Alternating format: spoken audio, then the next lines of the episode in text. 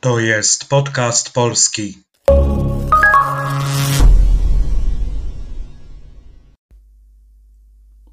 Cześć, nazywam się Przemek, a to jest podcast polski. Audycja dla tych wszystkich, którzy uczą się języka polskiego i chcą popracować nad rozumieniem ze słuchu i nad wzbogaceniem słownictwa. Oto dzisiejszy nagłówek. Prawdopodobnie około tysiąca osób, u których jeszcze nie potwierdzono choroby, jest zakażonych koronawirusem z Wuhan. Prześledźmy znaczenie kolejnych słów i zdań. Prawdopodobnie, probably po angielsku. Około tysiąca osób. Około, approximately, używamy tego słowa, żeby podać w przybliżeniu, innymi odległość, wielkość, wartość. Dobra wiadomość jest taka, że jest to słowo nieodmienne. Gorsza natomiast to taka, że nie tak łatwo go zaklasyfikować. Według niektórych językoznawców jest to partykuła, według innych przyimek. A dlaczego to takie ważne?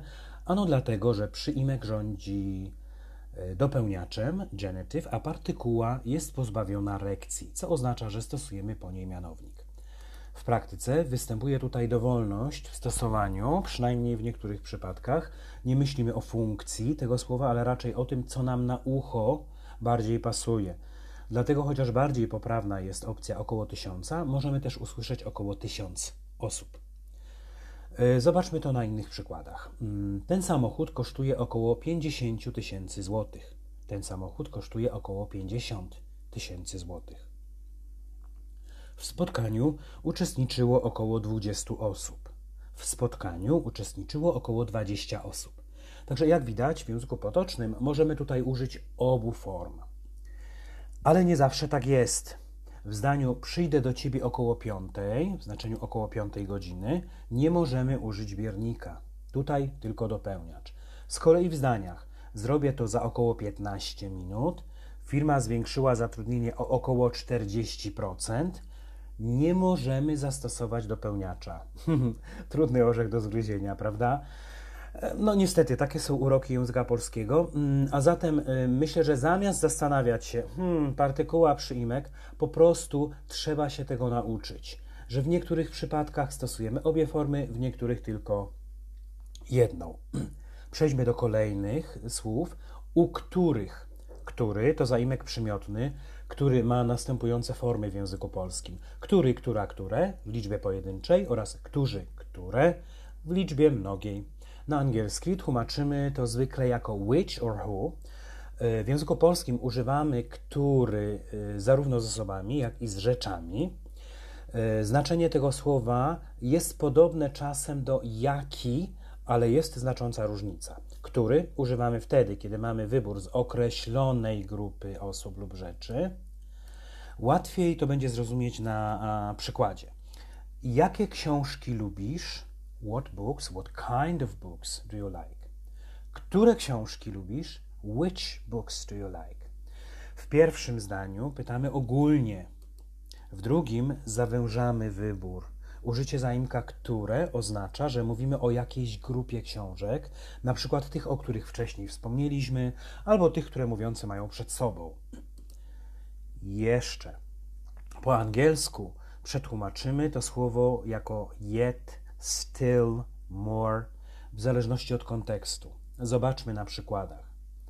Dlaczego jeszcze tego nie zrobiłeś? Why haven't you done it yet?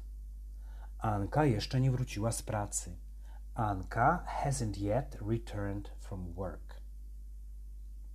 Już po piątej, a ty jeszcze pracujesz. It's past five and you are still working. Piotrek jest jeszcze na uczelni. Piotrek is still at the university. Potrzebuję jeszcze pięciu minut, żeby to skończyć. I need five more minutes to finish this. Nie potwierdzono. To jedna z form, jakimi dysponujemy w języku polskim, jeśli chcemy coś ująć bezosobowo. Po angielsku powiedzielibyśmy it hasn't been confirmed, używając strony biernej. W języku polskim formę tej używamy, kiedy nie znamy podmiotu działania, albo używamy, że nie jest to istotne i chcemy go pominąć. Jak tworzymy tę formę? E, musimy najpierw znaleźć formę bierną, pasyw czasownika, którego chcemy użyć. W tym przypadku czasownik w mm, infinitive, czyli bez okoliczniku, to potwierdzić. Imię słów bierny zatem to potwierdzony, w rodzaju męskim oczywiście. Zmieniamy ostatnią literę na o, potwierdzony, potwierdzono i gotowe.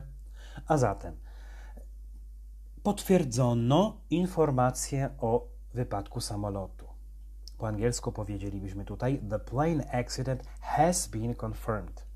Inne przykłady. Ten obraz Picassa sprzedano za 5 milionów dolarów. Jeszcze nic nie wiadomo na temat wyników wyborów. Jest zakażonych koronawirusem. Jest zakażonych to strona bierna. I tutaj mamy do czynienia z dziwnym na pierwszy rzut oka zjawiskiem. Mówimy o około tysiącu ludzi, czyli mamy tutaj liczbę mnogą, po czym czasownik jest występuje w liczbie pojedynczej, a następujący po nim przymiotnik liczbie mnogiej. Zacznijmy od końca, od przymiotnika. Zgadza się on w liczbie i rodzaju z rzeczownikiem, do którego się odnosi. Skoro rzeczownik występuje w liczbie mnogiej, to przymiotnik opisujący musi także występować w liczbie mnogiej. Stąd mamy ludzi, ludzie, liczba mnoga, to musimy mieć zakażonych. A co z czasownikiem? Otóż w języku polskim po partykułach i przysłówkach określających ilość, takich jak na przykład pięć, około, wielu, kilka, dużo, mało, czasownik stoi zawsze w liczbie pojedynczej. Oto inne przykłady. Jest tutaj około 50 osób. W zadaniu Marka jest dużo błędów. W kolejce było kilka osób.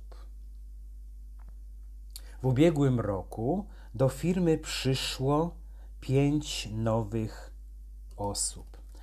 Warto zwrócić uwagę na dwa ostatnie zdania. Mamy tutaj czas przeszły, również liczbę pojedynczą, ale Czasownik odmieniony jest według schematu dla rodzaju nijakiego. Tym tematem zajmiemy się w jednym z kolejnych podcastów. I ostatnie słowo na dzisiaj koronawirus, po angielsku coronavirus. Jak widać, polska wymowa jest zbliżona do angielskiej. Zerknij na mojego bloga, żeby sprawdzić, jak to słowo zapisujemy po polsku. I na koniec jeszcze raz posłuchajmy całej informacji. Prawdopodobnie około tysiąca osób, u których jeszcze nie potwierdzono choroby, jest zakażonych koronawirusem z Wuhan. Na zakończenie przypomnę, że znajdziecie wszystkie odcinki łącznie z transkrypcją na moim blogu podcastpolskiblogspot.com. Stworzyłem również stronę na Facebooku, żeby łatwiej było śledzić, kiedy pojawiają się kolejne odcinki. Dajcie znać w komentarzach, co Wam się podoba, a co nie w tym podcaście. E, komentarze pomogą mi pracować nad jego zawartością i jakością. Możecie też zaproponować temat na kolejny odcinek. E, a dla osób, które są zainteresowane lekcjami lub konwersacjami, dodatkowa informacja, można mnie znaleźć na iTalki, e, platformie ułatwiającej kontakt uczniów z nauczycielami, a także skupiającej osoby zainteresowane wymianą językową. Szukajcie imienia Przemek wśród nauczycieli polskiego. Dziękuję za uwagę. Do usłyszenia.